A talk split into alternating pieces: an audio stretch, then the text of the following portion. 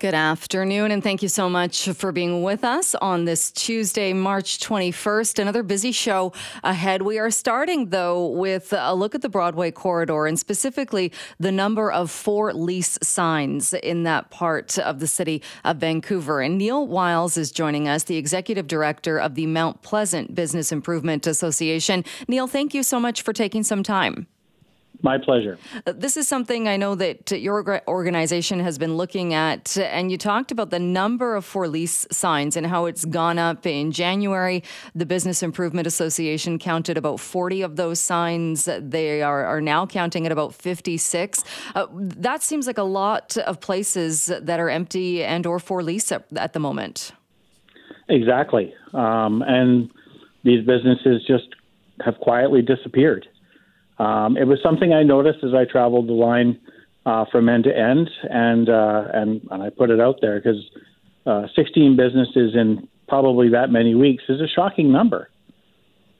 And can you tell us exactly what area? I, I should have uh, mentioned this off the top because Mount Pleasant is a, a big area. If we're, if we're, looking kind of at Mount Pleasant East and West, and with the the Broadway corridor, what part of the corridor are you talking about? Arbutus to Main, the main the main part of of what is the Broadway line. And do you get a sense, or have you heard from business owners and uh, business uh, businesses uh, as to why they are kind of quietly shutting down? They just can't afford it. I mean, costs are increasing uh, all over. Um, it's hard to get to these businesses. There's no parking. There's no stopping, um, and for many of them, there's no support uh, from any level of government. But I think that um, in this case, all roads lead to the province. And so, when you put this out on social media, and that was one of one of the questions, or the question in this, the latest uh, point about the businesses, the for lease signs, uh, the question was, when will the province help? What would you like to see the province do? Well, the province has a long-standing policy of uh, no financial compensation for short-term business interruptions. Um, a, this is a five to six year project, uh, so it's hard to say that it's short term. And B, uh, the province has the pleasure of writing its own policy, so it gets to adhere to its own policy. Um, I think that at some point they need to do something uh, for these folks, whether it's uh, tax relief, uh, which the province was able to figure out during COVID, um, or you know if they don't want to do uh, direct financial compensation, but they need to help these folks because it is the province who is literally blocking access to these businesses. Um, there's some businesses it's just very very difficult to get to, and as a consumer, how many times will you be inconvenienced? I mean, you want to support these businesses, but you haven't got all day to be driving around and around and around trying to get to them. And and that's certainly one of the points that's been raised about this as well. And especially I think if we're looking at the evenings or large portions of the Broadway corridor, and I think people will understand it is a huge project. There are going to be road closures. You can't have parking in all of the places where crews are working. But there are large sections of the corridor where there are the, the red covers on the parking meters that say no stopping anytime.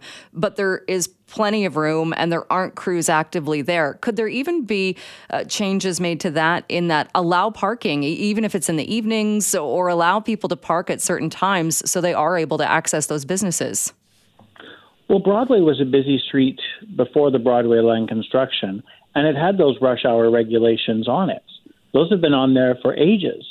Um, at this point, uh, the city of Vancouver did a traffic study about volumes um, and it indicated a couple of blocks uh, between Main and Cambie that could certainly uh, have parking restored. Uh, and it's a year later, and I think TransLink would like to have more study. I mean, would you like to just keep studying this until these businesses are gone, and then you don't need to do anything? Um, you're exactly right. Just remove some of the red hoods. I get it. Some of the construction needs are there, um, but there's a couple of blocks in an eight block stretch that you could see parking uh, return to. And hopefully, these businesses would see a nice little increase that would help them survive. Uh, is that the city though? Could that not? Wouldn't that be the city council that would be able to to go ahead and, and open up the parking, or is it something that that the province would still have to do that since it's a provincial project?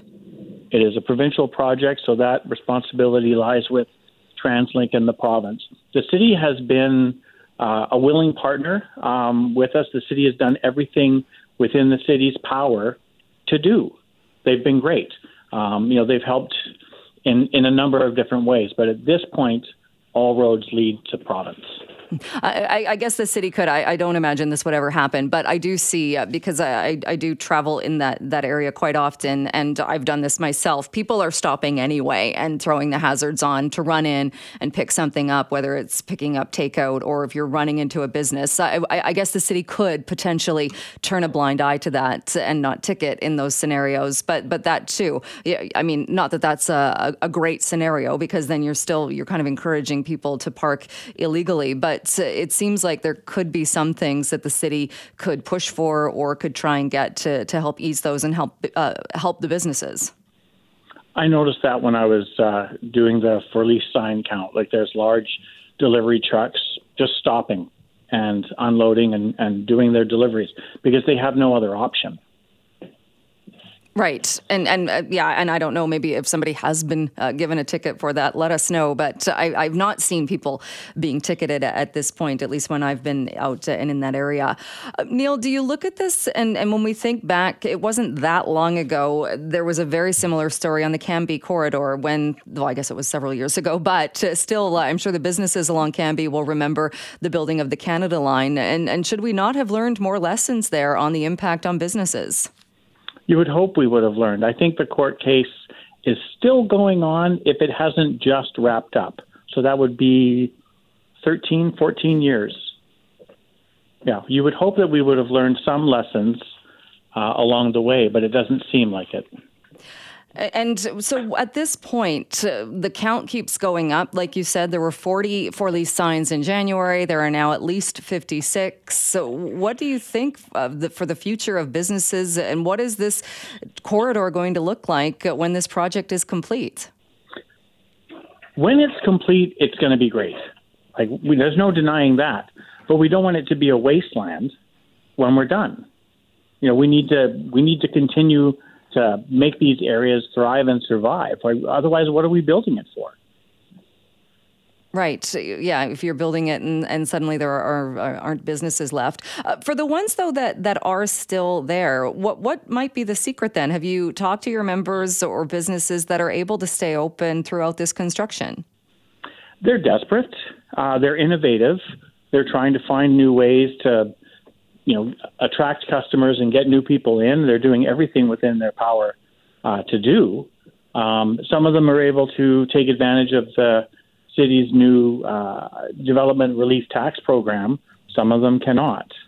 Um, but at, at, this point, I, they're they're desperate, they're, and they're hanging on. And the landlords are desperate for for tenants in these in these empty spaces.